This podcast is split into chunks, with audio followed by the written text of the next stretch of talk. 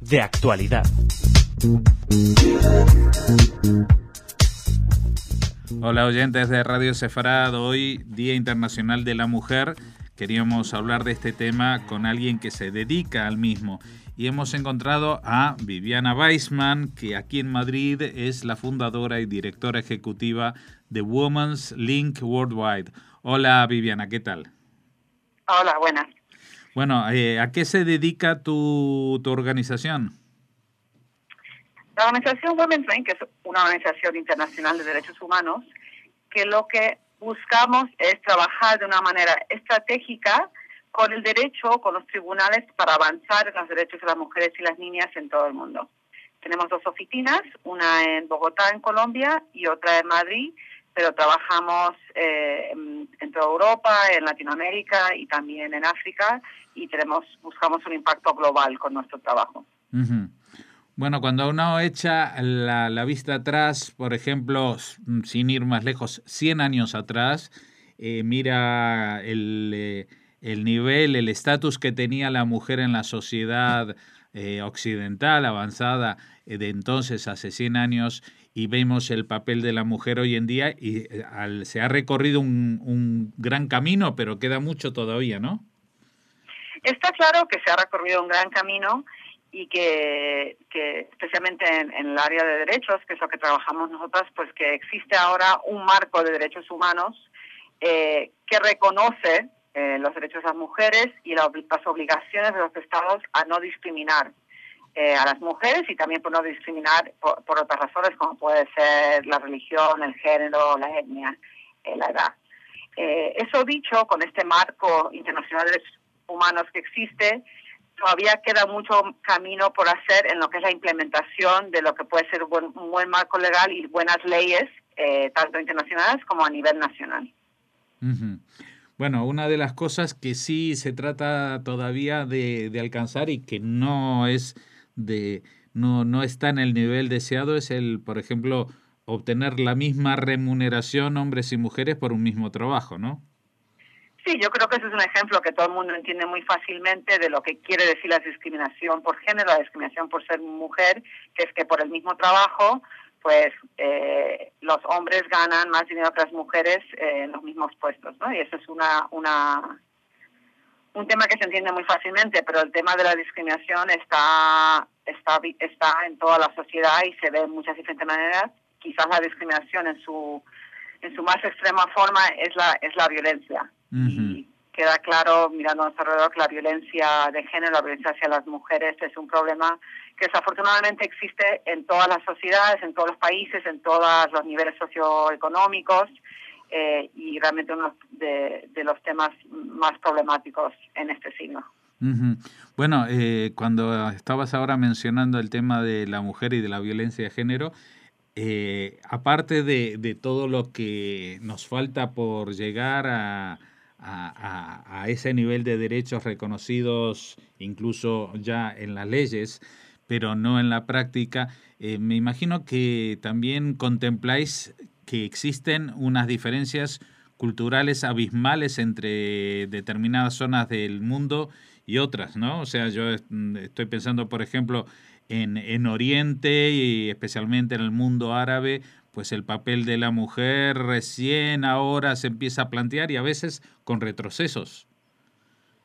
Bueno, yo creo que es importante entender que la discriminación hacia la mujer desafortunadamente existe en todas partes. Obviamente hay, eh, como tú dices, regiones del mundo, países del mundo donde la mujer está en situación peor tanto por la, por la legislación, por las leyes, como por las prácticas o, las prácticas culturales. También es verdad que en todos los sitios existen también movimientos de mujeres. Por ejemplo, dentro del mundo árabe también hay grupos muy fuertes de mujeres musulmanes que, que luchan por los derechos de las mujeres y creo que eso a veces es menos visible que, que la, la, sensación que tenemos siempre que, que las mujeres están oprimidas. Yo creo que también es muy importante eh, que los derechos siempre tienen que ser reconocidos y a la vez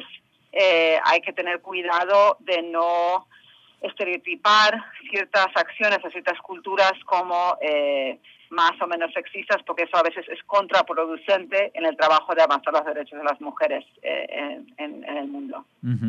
Bueno, también en el terreno económico a veces eh, se dan casos como ahora no recuerdo exactamente el nombre de este banquero, creo que recibió el Premio Nobel de la Paz por esta iniciativa de los micropréstamos eh, y que, que eh, generalmente se otorgan a, a, las clases más pobres, pero a las mujeres de las familias, porque son ellas las que mejor administran la economía familiar. Creo que pasa eso y, bueno, que a veces eso es verdad, pero también ocurre una cosa que hace muy importante eh, en el tema de los, de los derechos eh, sociales y económicos y en el tema de la pobreza, es eh, también tener un entendimiento de la feminización de la pobreza. Es decir, cuando uno mira las estadísticas mundiales sobre el tema de la pobreza, pues desproporcionadamente son las, las mujeres son en general más, más pobres que los hombres y a la vez muy a menudo son cabezas de familia y esa combinación pues hace necesario que se desarrollen políticas que intenten eh, pues mejorar la situación de las mujeres para a la vez mejorar la, la, situación de la familia y de las y de las comunidades. Luego también está el tema de la educación, ¿no? Hace pocos meses visitó nuestro país Malala, esta chica pakistaní, con, con su lucha para el derecho de las niñas eh, Pakistán a, estudiar a pesar de, esta batalla ideológica con los más extremistas eh, eh, que, no quieren que, las mujeres tengan una formación, ¿no? Sí, eh, no hay ninguna duda que el acceso a la educación es la cosa, el tema más básico de derecho de acceso para que la mujer pueda estar en situación de igualdad eh, con los hombres en el mundo. Y, pero también yo creo que es importante ver o reconocer que eh, esa situación muy extrema de países donde quizás no hay acceso para las niñas a los colegios es un extremo, pero que en muchos países del mundo ocurren otras cosas que hacen que la educación sea muy dificultosa, más dificultosa para, para las niñas que los hombres. Por ejemplo, pues una violencia que existe dentro, dentro de los colegios eh, sistemática hacia que no está reconocida ni se lucha. Nosotros en este momento, por ejemplo, tenemos un caso que sale de Bolivia,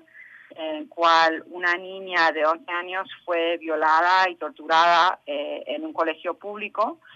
y, y ese caso que es muy extremo, pero que nosotros al empezar a trabajar en ello vimos clarísimamente un problema de violencia y violencia sexual hacia niñas en instituciones públicas, en colegios públicos, que es responsabilidad del Estado, pues vigilar que eso no ocurre, pues no solamente no hay protección, pero cuando ocurre una violación tan grave como la violación y que matan a una niña, el Estado tampoco investiga de una manera efectiva. Y ahí se cruza otro tema que estábamos hablando antes, que es eh, el tema económico. En este caso es una niña y aparte una familia de bajos recursos. Y la combinación eh, da lugar a que no se investigue de una manera efectiva su muerte. Entonces, pues nosotros, por ejemplo, como en ese caso, lo estamos llevando ante la Comisión Interamericana de Derechos Humanos, buscando no solamente justicia para la familia, pero un reconocimiento de eh, la violencia que pueden sufrir las niñas en los colegios y dado la importancia que tiene poder acceder a la educación sin esa violencia, pues nos parece un tema pues de muchísima importancia eh, para, para toda la sociedad. Bueno, ahora que hablabas del problema de la violencia y de la, falta de recursos, supongo que otro tema que, que, siempre está ahí, mm, digamos, de trasfondo es la trata de blancas, ¿no? O sea, las, el reclutamiento de esclavos sexuales eh, para abastecer los burdeles de los países más desarrollados. Sí, la verdad es que el tema de la trata de personas para explotación que ocurre por la explotación puede ser o por explotación eh, sexual, pero también existe la trata por explotación laboral, por otros tipos de, de servidumbre, es un problema enorme en todo el mundo y uno de los temas eh, que más trabajamos en Women's Link. Y ahí pues se cruzan eh, muchos tipos de discriminación que sufren las mujeres en, cuando intentamos el reconocimiento de sus derechos, porque ahí se discrimina contra las mujeres, muchas veces por ser mujeres, también después por su, muchas veces por su nacionalidad, su, su etnia. Y eh, vemos que ocurre una falta de protección eh, en el momento que se intenta reconocer sus derechos. Y ahí también juega un papel importante un tema que nosotros estamos investigando y mirando mucho ahora, que es el rol de los estereotipos en las decisiones que se toman eh, sobre las mujeres. Em, me recuerda, hace poco me invitaron a dar una charla para celebrar eh, el aniversario de, la Declaración de Derechos Humanos y estaba reflexionando sobre el nacimiento de la declaración y, que todo lo que ocurre, como lo que conocemos como los derechos humanos ahora, eh, en la actualidad, todo nace después de la Segunda Guerra Mundial. Y nace por el genocidio eh, que ocurrió contra, contra los judíos y los gitanos y los homosexuales eh, durante la Segunda Guerra Mundial. Y que justo antes de la guerra, creo que una cosa que se sabe menos es que Estados Unidos, eh, cuando había muchos judíos que estaban intentando tratando de salir de Europa y buscar asilo, refugio, que en ese momento no existía eh, la Convención para de Protección Internacional, pues se encontraron con muchas barreras porque había mucha xenofobia en Estados Unidos, mucho sentimiento antisemita y mucho miedo a que si se abría una barrera, se abría que vengan los judíos, hasta que vayan los judíos a Estados Unidos, que lo que podía ocurrir es que después se conviertan en espías contra los alemanes y había todavía unas teorías de por qué no se debe eh, no se debía subir los cuotas de los, de los judíos que estaban intentando salir de Europa. Ahora sabemos que, que hubo una, una malas decisiones en la política en ese momento eh, y que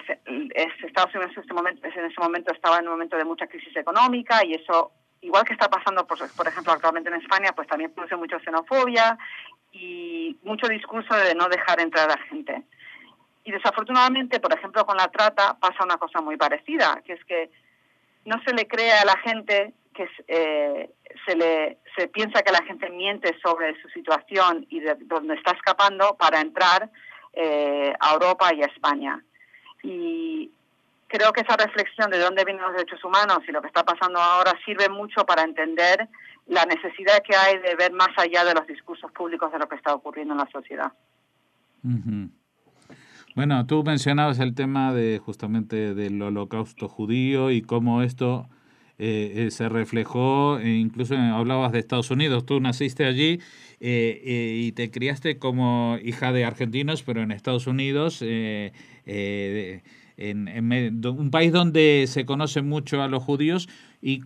donde, digamos, se puede eh, poner como ejemplo o paradigma de la mayor integración de la mujer o no. Eh, la mejor integración de la mujer. Yo creo que ha pasado una cosa eh, en general con la población de judíos en Estados Unidos, es que suele ser eh, una población con bastante acceso a educación y cuando eso se, se, da también acceso a la mujer en general hace que la mujer esté en una situación, eh, en una mejor situación. Eh, yo sí que creo que se me es más difícil hablar de, en general de lo que pasa dentro de la sociedad porque solamente uno realmente sabe la situación que una misma vive. Pero sí que he visto a lo largo de mi vida, después de crecer en Estados Unidos y trabajando, pues que sí que hay muchos, eh, muchas personas judías, hombres y mujeres que trabajan en derechos humanos, y también creo que es, creo que es un reflejo de, de, lo que ha pasado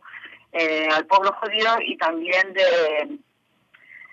del intento de que eh, el racismo, la xenofobia y la discriminación eh, no, no se perpetúe hacia otras personas. Y eso me parece que yo sí que me crié con, con ese aprendizaje y sí que me ha hecho a mí pues dedicarme al tema de los, de los derechos humanos. Bueno, no olvidemos que un día como hoy, justamente lo que estamos eh, de alguna manera recordando con este 8 de marzo, es un incendio en una fábrica en la que trabajaban mujeres en condiciones muy malas y que, que, se incendió y, murieron muchas de ellas. Algo bastante parecido a lo que pasó en Bangladesh hace pocos meses con ese edificio de textiles que se vino abajo con muchas personas dentro, ¿no? Eso es, exactamente. Y creo que es igual que el ejemplo que te digo de, lo que pasaba con los judíos que salían de Europa y querían a Estados, Unidos, o a cualquier parte, necesitaban esta protección internacional. Y hay un paralelo entre eso y lo que pasa a las víctimas de trata, a las personas que están buscando asilo, protección internacional. Es hay que acordarnos que estos derechos, esta violación de derechos humanos sigue ocurriendo y tenemos que seguir luchando para un mejor mundo para todo el mundo, para todos.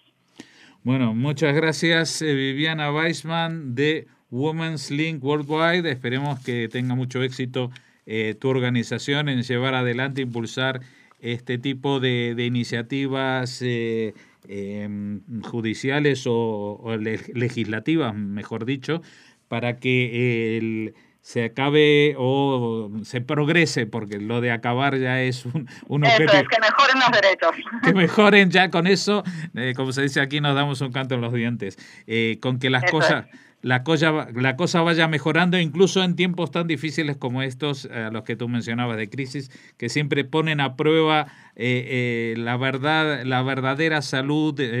social de, de un pueblo o en este caso de, de, un continente entero como es Europa. Muchas gracias por habernos atendido. Muchas gracias por la invitación.